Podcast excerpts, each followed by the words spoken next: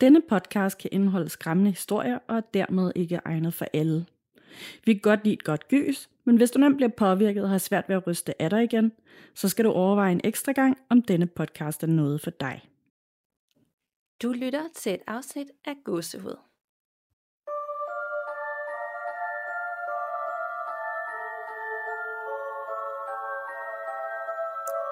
Hej Danika, Hej Nana. og hej til alle vores helt vildt fantastiske lyttere, og velkommen til episode 132. Ja, velkommen. Og øh, vi optager her en søndag aften, så vi, øh, vi er begge to lidt mærket af, du er mærket af sygdom, og jeg er mærket af en, øh, en festlig weekend, men vi har glædet os alligevel til at dele de her uhyggelige, hjerteskærende lytterberetninger, vi har med. Det har vi i hvert fald, og, øh, og det er egentlig meget rart i dag, at det er sådan lidt stille og roligt i vejret. Jeg tænkte faktisk på, lige inden vi gik i gang, at det havde, øh, det havde været en helt anden stemning, hvis vi havde optaget i fredags, da stormen Otto ligesom var over os. Ej, ja, det hedder det faktisk. Det er også sjældent, at vi optager, fordi det er jo faktisk sen aften. Ja. Øhm, eller sen og sen. I hvert fald anderledes. Normalt plejer vi altid at, øh, at optage sådan om dagen i hverdagen. Og nu er det søndag aften, og det er mørkt, og der er helt stille, og det er helt mærkeligt. Ja, det er det virkelig. Men heldigvis ikke sådan på en uhyggelig måde. Ikke endnu. Nej, men apropos, så skal jeg lige høre, om der er sket noget hyggeligt hos dig siden sidst. Altså det mest uhyggelige, der er sket, det er, at, øh, at jeg fik en Facebook-besked om, at vi skulle optage, og så havde jeg glemt alt om det. Det synes jeg var... og så, jeg sad bare midt i min vold med og så øh, et eller andet amerikansk reality, og sådan, gud. Og vi havde talt om det i dag, og jeg ved ikke, jeg havde fuldstændig bare, det var helt, jeg havde helt svedt ud. Så øh, jeg må lige hurtigt øh, lige komme ind i kampen, og så øh, være klar. Så nu er jeg totalt klar. Men det er faktisk det eneste uhyggelige, der er sket. Ja, men det var også bare en ægte jump scare. Det, øh, det var det faktisk. Jeg, da jeg så den, så tænkte jeg bare, fuck, fløj op med maden øh, ud, og alt slukker, og tænkte, nej, nej, nej, nej, nej. Fordi jeg tror, jeg, jeg tror faktisk aldrig i, øh, hvor langt, i fire år har jeg ikke nogensinde skulle glemme. Har jeg ikke glemt, at jeg skulle optage nogensinde før nu. nej, altså det mindes jeg heller ikke, at du nogensinde har gjort. Jeg kan ikke engang huske, om jeg selv har. Det Faktisk. tror jeg ikke, du har. Altså, det er faktisk... så nu har vi også prøvet det. Jeg kan godt sige dig, de næste mange gange, jeg sætter bare 10 alarmer. Ja, ja, ja. Jeg kan Hvem? det godt. Hvad med dig? Øhm, der er heller ikke rigtig sket det store for en gang skyld, føler jeg egentlig. Øhm, det eneste var bare, at øh, mig og min kæreste så lidt gyserfilm, mens der var storm, øh, og det gjorde det jo sådan lidt mere uhyggeligt. Især der sådan helt sent på aftenen omkring midnat, hvor stormen var sådan ligesom på sit højeste. Øh, og der, der kunne jeg sådan ligesom fornemme, at øh, min ene altandør er lidt utæt, fordi hold op, hvor det hylede og pev ind ad døren. Ej, helt perfekt gyserstemning. Ja, det var det virkelig. Jeg, sl- jeg slukkede faktisk alt lyset på et tidspunkt, og så sagde min kæreste, nej, nej, hvad laver du? Du skal ikke slukke lyset. Og siger, hvorfor bliver du bange? Nej, overhovedet, det var slet ikke derfor. Det var bare fordi, så kan han jo ikke se fjernsynet. Jo, du kan jo se det bedre, der kommer lys ud af fjernsynet. Det ville han simpelthen bare ikke diskutere. Nej, okay. Så ja, han synes, jeg havde nok også været øh, pænt bange, hvis alt lys var slukket, og stormen rasede, og jeg sad og så gyserfilm omkring midnat. ja, det er der, jeg er så underligt kold med sådan noget, ikke? Ja, det kan ikke Ja. vildt nok. Nej, det kan det ikke. Men jeg er mega meget, øh, glæder mig til, hvad beretninger du har med, og jeg har også nogle rigtig gode med i dag. Jeg tror, det bliver en, øh, en uhyggelig, hyggelig, hjerteskærende omgang. Det gør det i hvert fald. Det er, jeg har begge dele med, så det øh, skal det nok blive. Lad os bare øh, kaste os ud i det. Jeg har en med her fra Stine. Hej gåsehud. Endnu en gang tusind tak for jeres fantastiske podcast, som jeg er fast lytter af. Jeg har lige en historie mere, som jeg gerne vil fortælle jer om. Det var sommeren 2014. Min kæreste og jeg ventede tvillinger, og der var kun et par måneder til, at vi, til at vi skulle være forældre. Min kæreste nåede den sidste tid inden fødslen, blandt andet med at tage på Roskilde Festival. Efter festivalen skulle min kæreste mødes med sin far, som de gjorde hver måned for at klippe hinandens hår. Det var sådan en fast ting, de havde, efter at forældrene var blevet skilt, og de fik så også altid en god frokost, og gik eller cyklede en god tur, som sådan en slags afslutning på deres dag sammen. Da min kæreste kom hjem fra festivalen, ringede hans far og sagde, at han var blevet sløj. Han havde fået reddet sig en halsbetændelse, og derfor måtte de udskyde deres dag sammen. Der gik yderligere et par dage, Og så prøvede min kæreste at ringe til sin far for at høre, om han havde fået det bedre. Men faren tog ikke telefonen. Sådan gik der yderligere et par dage, hvor min kæreste ringede flere gange uden held, og det gjorde ham mere og mere bekymret. En lørdag morgen besluttede min kæreste sig for, at nu skulle han altså finde ud af, hvorfor hans far ikke tog telefonen. Så han prøvede at ringe igen, men også dengang. Den her gang var det forgæves. Min kærestes far boede i Kulhuse, og vi boede i Ballerup og havde ingen bil, så det var ikke sådan lige til for os at komme til Kulhuse. Derfor ringede min kæreste til sin farbror, som er en del tættere på. De aftalte, at farbroren tog ud for at se til faren. Da de havde afsluttet samtalen, tænkte jeg, at jeg hellere måtte tage et bad og gøre mig klar. For jeg havde på fornemmelsen, at jeg snart var nødt til at være der 100% for min kæreste. Der gik heller ikke længe, efter jeg var kommet ud af badet, før min kærestes telefon ringede. Det var hans mor. Hun var blevet ringet op af farbroren. Min kæreste råbte, nej, nej, nej, og hans hulken var helt ude af kontrol. Jeg krammede og kyssede ham, og vuggede ham frem og tilbage, imens han sov fik frit løb. Men han kan jo ikke dø, han skal jo være farfar, sagde min kæreste. Lidt efter kom min kærestes mor og bror. Vi var alle sammen chokerede, og vi kunne ikke forstå, hvad det var, der var sket. Farbroren havde fundet faderen siddende død på sin seng. Senere fik vi at vide, at det højst sandsynligt var en hjerneblødning, der havde taget livet af ham. Det var et kæmpe chok. Han havde jo bare haft halsbetændelse, og virkede ellers både frisk, sund og rask. Den efterfølgende tid var meget hård og ambivalent for min kæreste. På den ene side sørgede han over det store og meget pludselige tab af sin far, og på den anden side glædede han sig til selv at blive far. Et halvt års tid senere, da min kæreste var på arbejde på et plantecenter, kom der en mand ind, som så meget bekendt ud. Manden lignede min kærestes far på en prik. Han havde samme slags tøj på, kørte samme slags bil, en Ford Focus stationcar, og boede også i Kulhuse. Den eneste forskel var, at denne bil var grøn. Min kærestes far, fars bil havde været rød. Manden kiggede meget intens på min kæreste, og min kæreste kiggede lige så intens tilbage. Min kæreste havde lyst til at sige, far, er det dig? Men tog sig i det, for han vidste jo godt, at faderen var død. Men han havde virkelig følelsen af, at det var hans far, der var på besøg i plantecentret den dag. Og vi synes stadig, at det er ret vildt at tænke på, at han lige kom og sagde hej, og jeg er her stadig. Det var lige lidt her fra mig. Mange hilsner fra Stine. Huha, jeg blev lige lidt rørt der. Ja, det kunne jeg godt høre. Det var også virkelig en, øh, en rørende... Altså, man kunne bare mærke den der sorg i øh, den måde, som, øh, som lytteren beskrev det på. Ja, lige præcis. Ja. Det er, det er bare, ja, det er bare noget af det værste, man kan forestille sig. Det er det. Jeg kunne også forestille mig, at, at dem, der lytter med derude, som har siddet i en situation, enten være pårørende eller selv prøvet at, at miste en så tæt på sig, at, øh, at det, man kan virkelig mærke det som om, at det er en selv, der gennemlever sorgen. Ja, det er det. Altså, og nu kommer det også lidt tæt på for mig, fordi min far, han heller ikke er så frisk i øjeblikket, og jeg har selv, altså jeg lider af angst, og det var rigtig, rigtig slemt på et tidspunkt i forhold til min far. Jeg var bange for, at han skulle dø.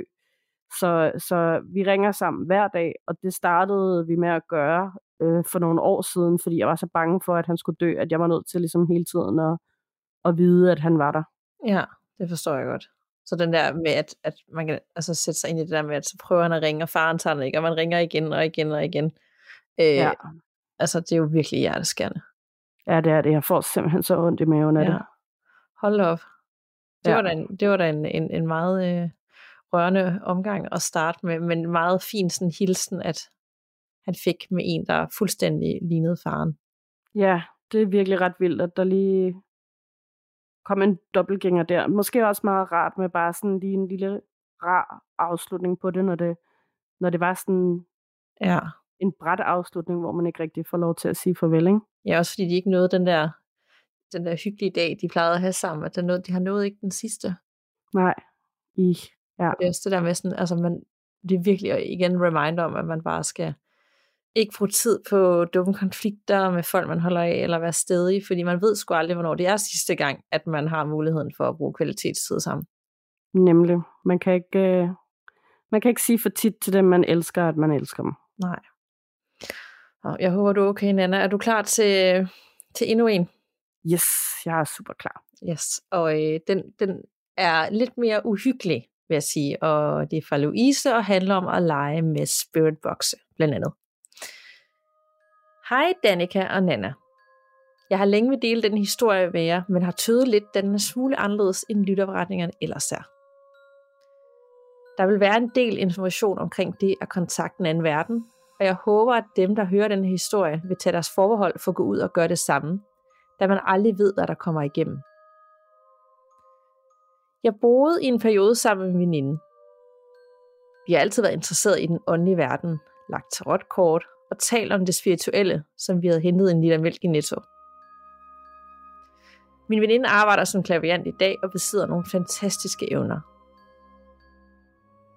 For nogle år tilbage begyndte min veninde at vise interesse for brugen af spiritboxe. Vi har set en hel del Ghost Adventures, og det sætter ligesom stemning for os selv prøve os frem med diverse apps og EVP. Min veninde fik anskaffet en EVP. EVP'en slog ud en smule en gang imellem, når vi forsøgte at bruge den, men den ramte bare aldrig helt noget særligt interessant. En aften sidder vi i sofaen og ser Ghost Adventures i fjernsynet. Hvor det pludselig føles som om, at en har sat sig ved siden af mig og maser mig lidt til siden. Lidt ligesom følelsen af en stor hund, der ikke selv er klar over, at der ikke er plads til den. Jeg fortæller min veninde, at der sidder en ved siden af mig i sofaen. Hun finder hendes EVP frem og peger hen imod ham, der sidder ved siden af mig.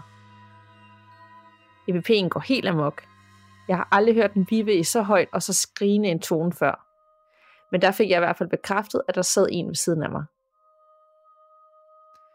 Nysgerrig som en veninde og jeg var, brugte vi en Spiritbox app for at finde ud af, hvad og hvem det var, der sad ved siden af mig. Appen kom kun med ord på engelsk og gav os ord som train, bridge, die, hvilket egentlig var lidt uhyggeligt. Men jeg havde nu alligevel en del skepsis omkring, om man virkelig kunne få et spøgelse igennem på en app. Det virkede for mig en smule fake, trods ånden ved siden af mig var reelt nok. Senere på aftenen gik vi ind i hver vores værelse for at sove. Og pludselig hører min veninde grine rigtig højt. Jeg sender hende en sms for at spørge, hvad der sker, og hun svarer, dit sofaspøgelse sidder der sgu endnu. Jeg skulle ikke nyde noget af at bruge en EVP i mit soveværelse, men min veninde er generelt iskold, hvad det angår. Og der gik en del tid, det vil sige flere dage, før personen helt forlod min sofa. Noget tid efter havde min veninde set en del videoer med Hoff Paranormal. Han har over 1,7 millioner følgere på hans YouTube, og var på det tidspunkt ved at udvikle en Spiritbox-app til mobilen.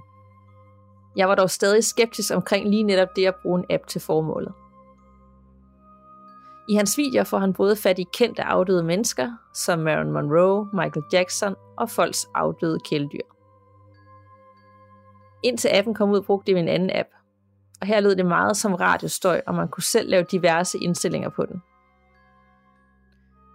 En aften vi sad og forsøgte os med den, spurgte en veninde ånderne om, hvem vi var, for at høre, om vi havde noget ægte igennem. Vi kunne høre en flok stemmer tale i munden på hinanden bag radiostøjen. Og vores navn blev pludselig sagt højt og tydeligt af en kvindestemme. Det kræver rigtig meget energi at bruge de her energiredskaber, som jeg vil kalde dem, på trods af, at det er en app. Selvom det stadig lyder fjollet, at man skulle kunne få et spøgelse igennem en app på telefonen. Men her var jeg i hvert fald overvist og lærte, at den åndelige verden bruger vores energier på at komme igennem til os. Hvilket gør, jeg i hvert fald ofte har været meget træt, når vi har brugt de her apps. Det betyder desuden også, at vi tiltrækker energier efter de energier, vi selv er i, og derfor er det så vigtigt, at man har det godt, når man forsøger at tiltrække noget åndeligt. Hoff Paranormal udgav ind i sin app. Ifølge Hoff er der ikke noget, der hedder sprog i den åndelige verden. Det er kun energier, der tales med, og det er blandt andet derfor, man også kan tale med sin afdøde kæledyr. Appen hedder The Miracle Box, og den kan indstilles til stemmer, som både er mandlige, kvindelige og børn, hvor appen så oversætter energien. Så selvom appen er engelsk, vil den ånd, du får igennem, godt kunne tale dansk. Men før du downloader den og prøver selv, så hør lige resten af historien. En aften fik vi min afdøde tante igennem. Jeg har haft hende igennem før hos et medie, som fortalte, at hun ikke vil blande sig i vores liv, men at hun nød at følge med. Dengang havde min farbror ikke fundet en ny kæreste, men det havde han dog, da vi brugte Miracle Box den anden aften. Og min tante udtrykte klart, at hun ikke brød sig særligt om hende. Vi har en anden aften også haft min mormor igennem. Begge mine bedsteforældre døde for en del år siden, efter et hårdt liv med alkohol og kraft. Jeg spurgte min mormor, om min morfar også var der, og hun svarede, det er han i hvert fald ikke. Og jeg kunne tydeligt høre min mormors københavner-dialekt skinne igennem. Og jeg fik fornemmelsen af, at de nok diskuterede videre på den anden side, og min morfar havde fundet et værtshus i himlen eller lignende. Det var i hvert fald meget livsbekræftende, at noget ikke ændrede sig, selvom man er gået over på den anden side. Min skepsis forsvandt, og det gav måske også en smule overmod, for det var kun rart at høre fra afdøde familiemedlemmer, så hvad kunne egentlig gå galt? Min kat måtte desværre aflives, aflives på grund af kræft. Jeg savnede hende og var rigtig meget i sorg over at have mistet min bedste ven, jeg havde haft i over 13 år. Flere gange i løbet af de første uger efter hendes død, kunne jeg mærke, at hun lå i fodenden af sengen. Jeg kunne endda mærke, at hun springer ned på gulvet, og tyngden i fodenden lettede. Min veninde og jeg vil forsøge at få min kat igennem Miracle-boksen. Vi satte boksen til børnestemme, hvilket er det Hof anbefaler til dyrestemmer. Min veninde kalder på min kat. Misser, Misser, er du der? Og pludselig helt klassisk, min kat, kan jeg høre et højt højt og tydeligt miau. Vi griner begge to, og min veninde spørger hende, om hun har det godt på den anden side. Det er svært at høre på grund af, at der er en smule ekko, men det lyder som om hun siger nej. Min veninde spørger igen, om Misa savner mig, hvor man tydeligt kan høre, at hun siger ja. I ugerne efter havde jeg det ikke særlig godt. Jeg sov ikke særlig godt om natten, og jeg var et sted i mit liv, hvor jeg sad fast og generelt ikke havde den bedste energi. Her anbefaler jeg ikke, at man benytter sig af diverse energiredskaber, som nævnt tidligere. Specielt ikke, når man både fysisk og psykisk har det skidt. Men det gjorde vi. Min veninde og jeg havde sat stemningen med lys og røgelse samt drukket en del vin. Alkohol er desuden også med til, at man fjerner lidt af ens filter, hvilket gør det nemmere at fange det, der kommer igennem til en.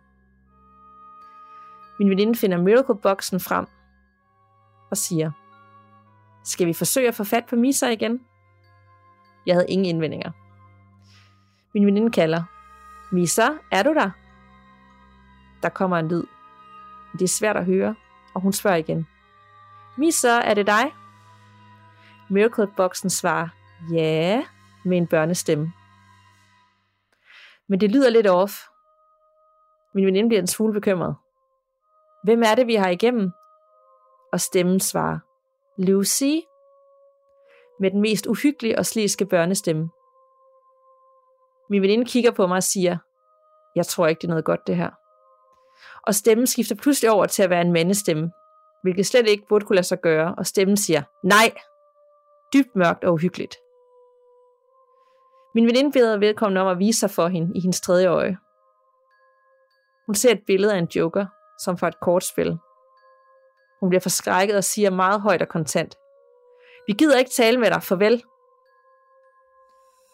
Jeg måtte google Lucy bagefter, og fandt frem til, at det både var et kælenavn for Lucifer eller navnet på Satans datter. Selvom jeg med erfaring ved, at mørke og ånder godt kan lide at udgive sig for at være noget, de ikke er, så var oplevelsen alligevel så skræmmende, at jeg ikke vil prøve det igen. Jeg fik endda helt hjertebank, når jeg skrev den her slutning. Jeg håber, I har lyst til at fortælle min historie højt, og at folk vil bruge disse energiredskaber med omtanke. Og hvis de egentlig gør, at de er et godt sted i livet, så de ikke tiltrækker noget negativt. Varme hilsner og gys for Louise. Hold da op. Altså, jeg, jeg vil lige indrømme, at jeg faktisk sad og var i gang med at downloade den her app.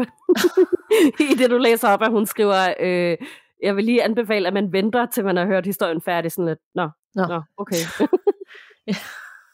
det er ikke engang løgn. Jeg, jeg og tænkte, wow, jeg, jeg kendte ikke den der YouTube-kanal, og han havde udviklet en app, og det hele det lød så spændende, men der var jo ligesom en, øh, altså en, en pointe med den her historie, at man ligesom skulle gøre det med omtanke, og ikke bare gøre det for at gøre det.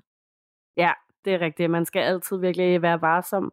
Pas på og øh, gøre det med snusfornuft.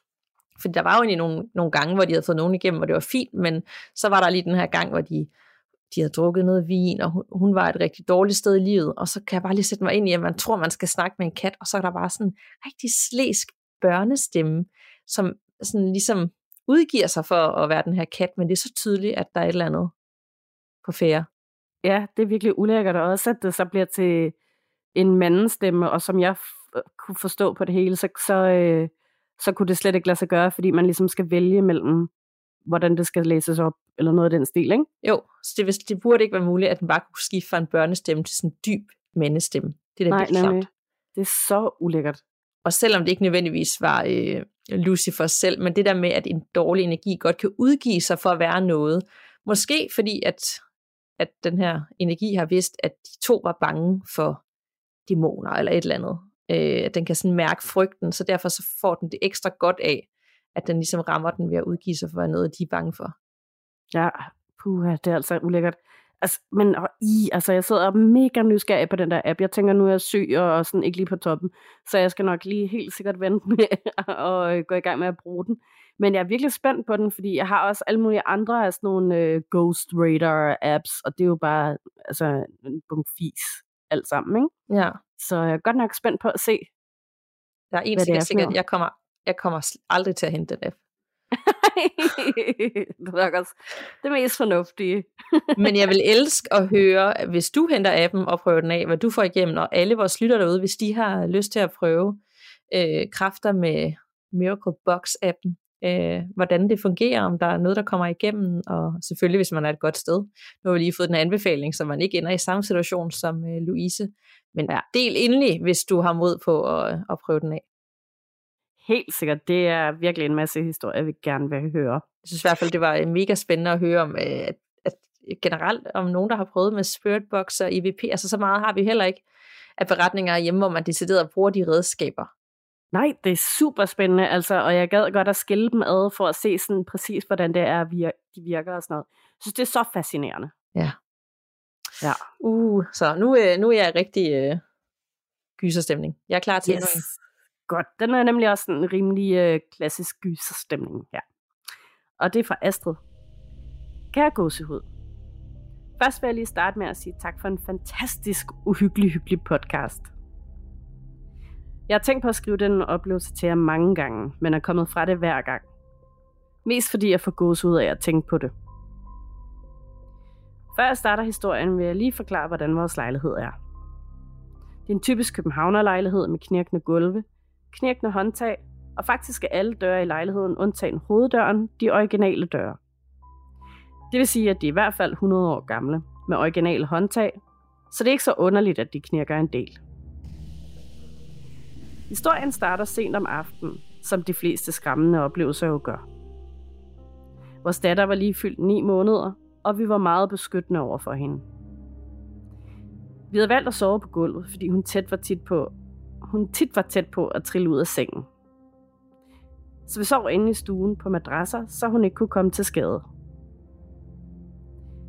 Jeg er typen, som lukker dørene, før jeg sover, og jeg sover oftest med hovedet mod væggen og væk fra døren. På den måde kunne jeg kigge på min datter og hurtigt give hende mælk eller lignende, uden at vågne helt op. Jeg havde akkurat lige lagt mig til rette og lukket mine øjne, da jeg hørte døren til stuen blive åbnet. Lyden af dørhåndtagets knirken var så høj, at det umuligt kunne komme fra en af naboerne. Det var helt sikkert fra døren bag mig.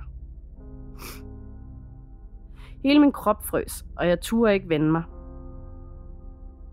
Dørhåndtaget blev unaturligt langsomt vippet ned. Næsten som om det var en, der ikke ville vække mig, men stadig gerne lige ville kigge ind i rummet. Du ved, lidt ligesom når man skal tjekke sine børn, mens de sover, og man langsomt åbner døren og prøver at være så stille som muligt. Døren blev ikke åbnet helt, så vidt jeg kunne høre. Men håndtaget blev vippet ned, og meget stille og kontrolleret vippet op igen. Som om den eller det, som ville åbne døren, synes at døren larmede for meget til at ville gå ind i rummet. Det var ikke min mand. Han var nemlig taget til aftentræning. Og jeg ved, at der kun var mig og min datter i lejligheden, da jeg altid tjekker alle steder, fordi jeg er paranoid. Da jeg havde taget mod til mig, vendte jeg mig om og tog min telefon. Jeg skrev og ringede til min mand og sagde, at jeg troede, at der var nogen i lejligheden. Han så beskederne og kom hjem med det samme, helt panisk og gennemsøgte lejligheden. Men selvfølgelig var der ingen. Jeg ved stadig ikke hvad, eller hvem det kunne være, eller hvordan det kunne ske. Jeg ved heller ikke, hvad der skræmmer mig mest.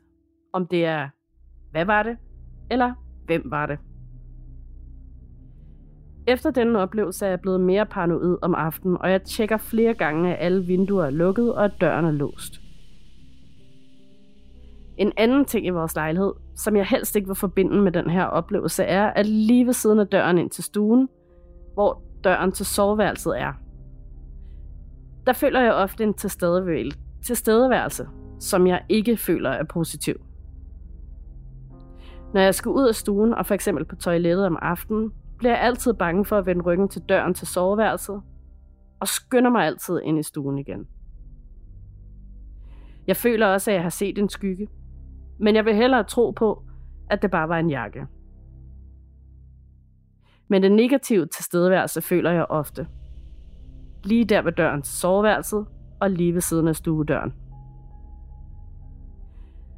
Jeg har ingen konklusion på oplevelsen, andet end at jeg ikke håber, det sker igen. Og jeg er begyndt at forestille mig det hvide lys rundt om min datter, og jeg beder til, at alt ondt og negativt ikke er velkommen, sådan som I ofte har sagt i podcasten.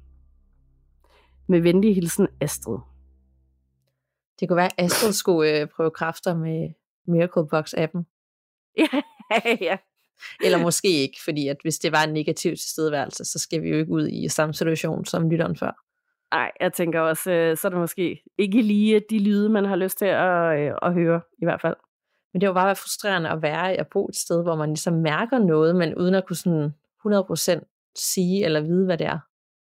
Ja, altså, jeg vil bede det om at gå, og hvis ikke det hjælper, så vil jeg helt klart få en ud og rense det væk. Ja, før man selv bruger kræfter med en app. Ja, det er det, ikke? Altså også fordi, sådan helt ærligt, det, er, det er mit hjem, det her. Ja, man ender lidt i sådan at være gissel i sit eget hjem, fordi at man hører de ting, og man mærker det, men ja, jeg kan godt sætte mig ind i, at hun siger, at hun bliver sådan helt paranoid og skal tjekke. Jeg var nærmest på vej ud for at tjekke min dør, fordi det der med, at vi sidder og optager om aftenen, og jeg er helt alene, og jeg skal være helt alene om aftenen. Normalt så er der lidt liv herhjemme den anden uge, og når der ikke er det, så bliver jeg helt vildt paranoid og skal tjekke alt. Ja, ja, ja, ja.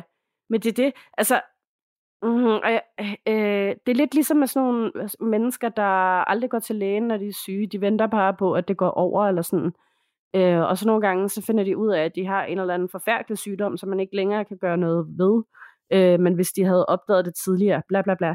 Øh, altså, det er ikke meningen, at det skal være sådan. Så, så man bør altså gøre noget ved det. Det ligesom, at det ikke er meningen, at man skal gå og have det ubehageligt og dårligt. Øh, gå til lægen. Ja. Og hvis man har det ubehageligt derhjemme og ikke føler sig hjemme, så skal man altså også gøre noget ved det. Man skal ikke bare leve med det. Det er ikke meningen. Nej, og jeg tænker mavefornemmelsen, der siger, der er et eller andet her, der er negativt, og der er til stede. Så handle på den, frem for at prøve at finde på tusind grunde til, at det er jo også bare mig, der overdriver, eller er lidt træt for tiden, eller whatever. Altså, det kan ikke skade. Nej, det kan det nemlig ikke, og øh, måske kan det endda også give sådan lidt placebo-effekt, bare det, at man har gjort noget ved det, så kan man tænke, at sådan lidt, men nu har jeg gjort noget ved det, nu er det bare væk, og ja. øh, så føles det som om, at det er væk. Ja, jeg håber virkelig, at, øh, at de finder en løsning og kan få god energi ind i deres hjem igen. Helt sikkert også mig. Er du klar til endnu en fra mig? Yes. Og den er ikke super lang, men jeg synes, der, den var på en eller anden måde utrolig hjerteskærende. Mm. Det er fra Anonym og handler om en klassekammerat. Hej med jer. Jeg er for nylig faldet over jeres podcast og er nået til episode 7. I sidste episode bad jeg om flere personlige historier, og jeg ved ikke, om det stadig er relevant, men her kommer den. Da jeg var 12 år og gik i 6. klasse, sluttede skoledagen, og folk strømmede ud til bussen.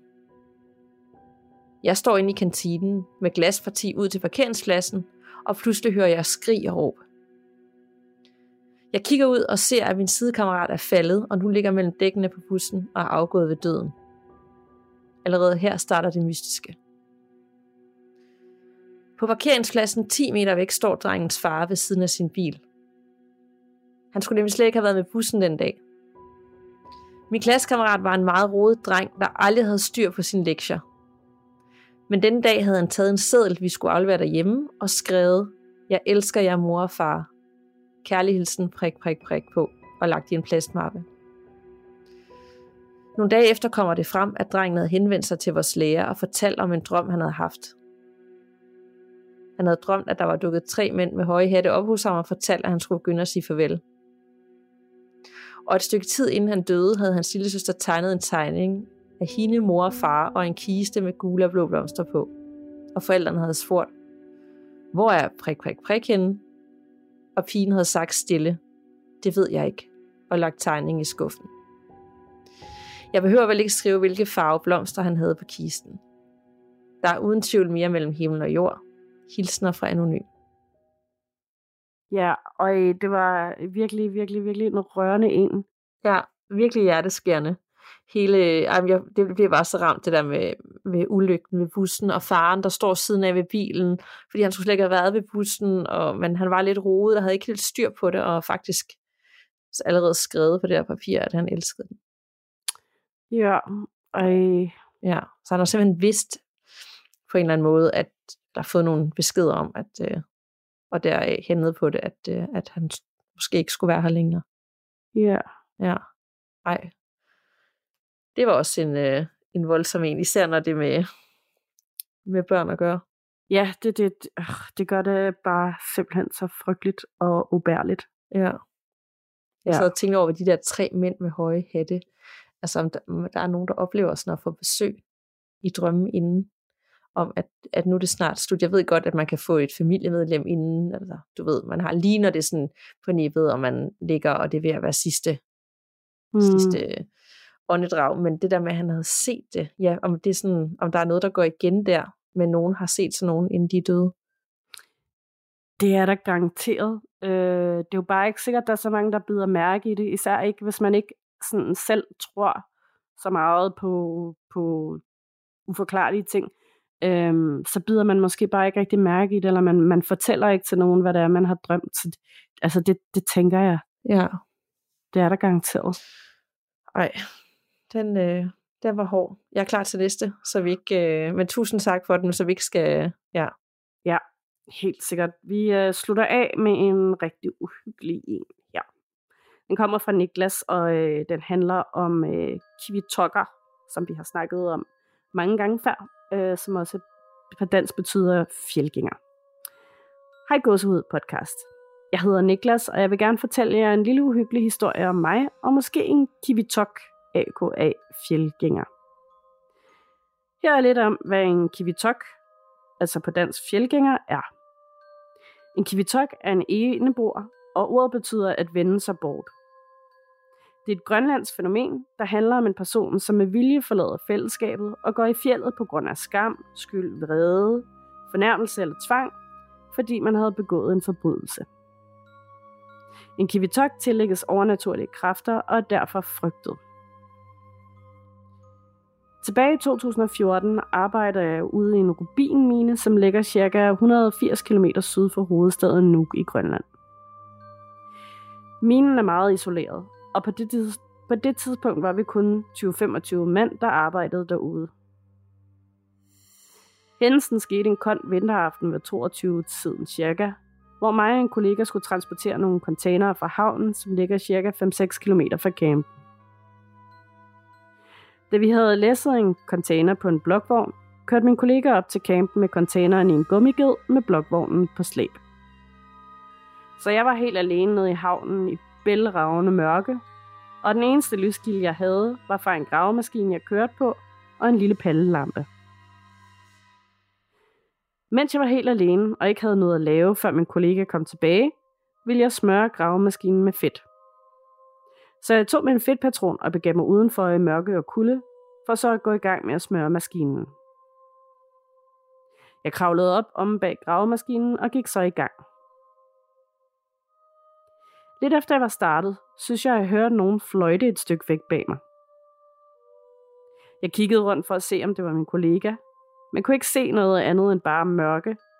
Og pandelampen var ikke rigtig til nogen nytte. Den lyste nemlig ikke så langt. Jeg tænkte, at det nok bare var mig selv. Jeg har nemlig hørt engang, at hjernen kan snyde en. Så jeg fortsatte med det, jeg havde gang i.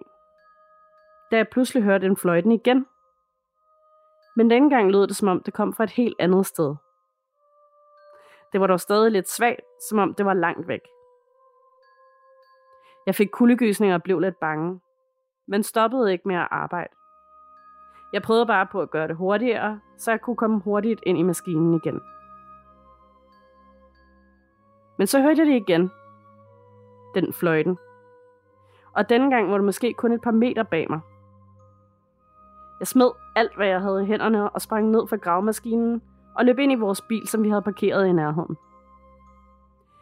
Jeg satte mig ind på passagersædet og låste alle dørene, gemte hovedet nede mellem mine knæ og lukkede øjnene og holdt mig for ørerne i redsel. Jeg var jo helt alene. Jeg sad inde i bilen, indtil min kollega kom tilbage. Han var kun væk i måske 20 minutter, men det føltes som om det varede flere timer. Da han kom tilbage, bankede han på vinduet ind til bilen og råbte mit navn. Jeg åbnede døren og fortalte ham om, hvad jeg havde oplevet. Jeg var næsten grædefærdig, fordi jeg var så bange.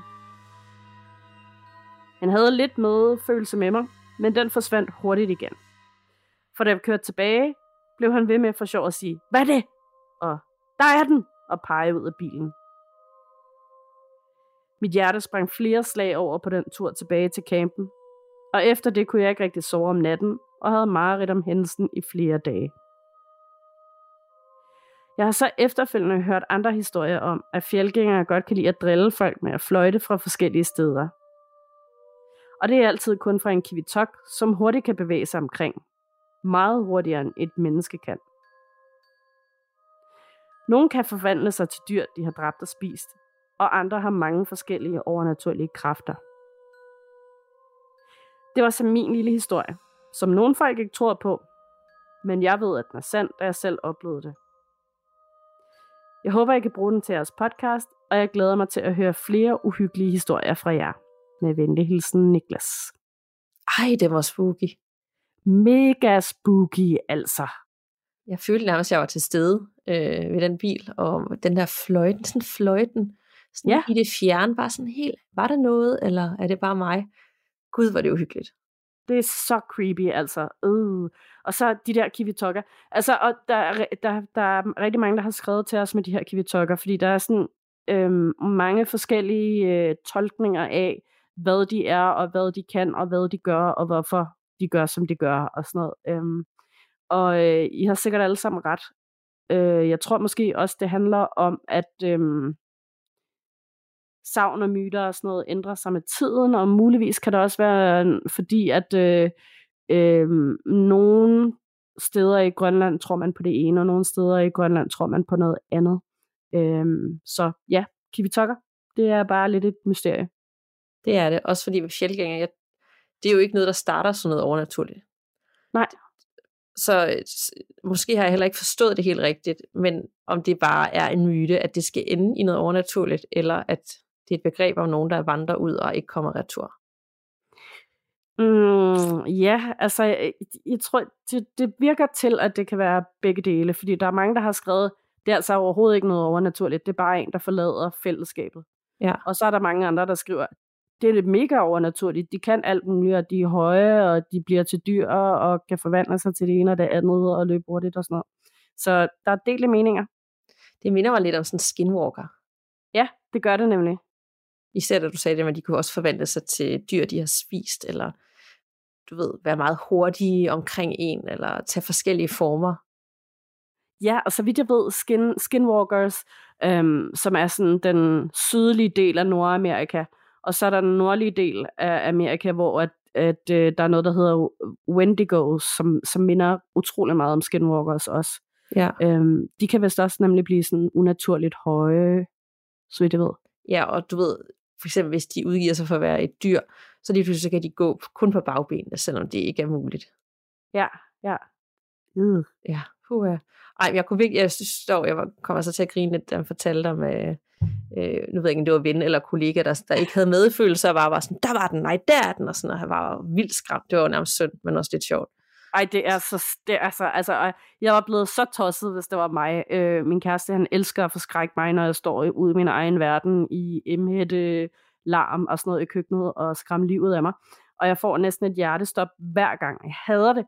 Men, men når jeg så tænker over det, så ville jeg måske nok også selv have været den, der havde sagt, der er den. kan vide, om han gjorde det, fordi han, han godt troede på det, og selv havde oplevet det, og så var sådan, ja ja, det er normalt, eller han var sådan, hold nu op, du har kørt det helt op i en svist, der er ingenting, så nu vil jeg bare skræmme dig. Ja, ja, det, ja, det kunne egentlig være meget sjovt at vide. Fordi at Niklas var jo, altså, boede i Grønland for en periode, ikke? som jeg forstod jo. det.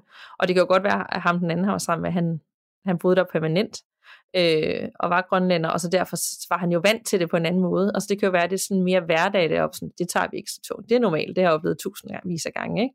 Nå, men, ja. men for os, hvis vi, du ved, vi lige skulle være deroppe i, i et års tid at arbejde, så vil det jo være sådan en meget voldsom oplevelse at høre og opleve, og ja, og bare være ude, når man er ikke vant, at man er vant til, at der er mere omkring en, og så lige pludselig bare være et helt øde sted, hvor man hører det. Ja, ej ja, det kunne være ret sjovt at ja. vide også, egentlig.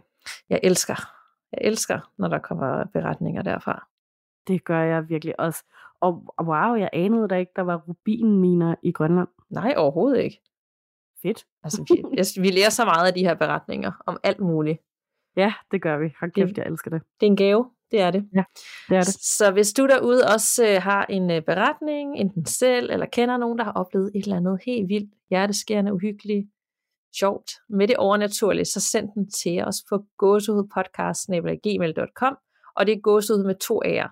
Og vi vil jo rigtig gerne fortsætte med at optage hver uge, så hold dig ikke igen med de her beretninger, sådan at vi kan fortsætte lang tid endnu. Vi har i hvert fald ikke lyst til, at det skal stoppe, eller vi skal gå ned til fjord, hver 14. dag igen. Nemlig. Send, send, send, send, send. Send, ja. Og ind i Facebook-gruppen med dig, hvis du ikke allerede er det. Det er rigtig mange af jer. Vi er snart 10.000 mennesker derinde. Ja, og, øh, det er helt vildt. Det er helt vildt. Og, øh, og Instagram, ja, også ind der, hvor vi deler øh, uhyggelige billeder, og når der kommer nye afsnit ud. Og, øh, og tusind tak, for i dag der har vi lige fået et, et billede. Det er nok et af de fedeste billeder, jeg har set længe. En Thomas har lavet sådan grafisk til os, hvor det sådan er midt ude i ingenting, hvor at, øh, han sagde, det er sådan, jeg forestiller mig, det ser ud, når øh, Nana og Danika, de optager. Ja, det er simpelthen så fedt. Jeg elsker, når I laver tegninger til os. Øhm, send os endelig, hvis I har lyst til at lave øh, tegninger til os. Så må vi finde en eller anden måde, øh, vi kan bruge dem på. Vi plejer altid at lægge dem op på Instagram også, og så øh, får de jo masser af kærlighed ind i Facebook-gruppen. Men send os endelig, hvis I har flere. Ja, vi har fået nogle rigtig gode her på det sidste. Og øh, ja. vi skal også lige finde ud af, om det kan da være, det er en oplagt anledning til ligesom at få opdateret vores coverbilleder eller logo, fordi hold nu op, de er fede. Ja, det er det. Det kunne sagtens være. Ja. Det kunne det. Så, så kom vi igennem fem hjerteskærende, uhyggelige lytterberetninger en søndag aften. Ja, det må man sige. Det var øh, en blanding af... Ja. Ja, det var det. Hold op. Sikke en omgang. Jeg synes, to af dem var rigtig rørende og hårde. Ja, det var de virkelig. Det var sådan, enten var det bare heartbreak, eller så var det bare mega spooky. Ja. Ja. ja.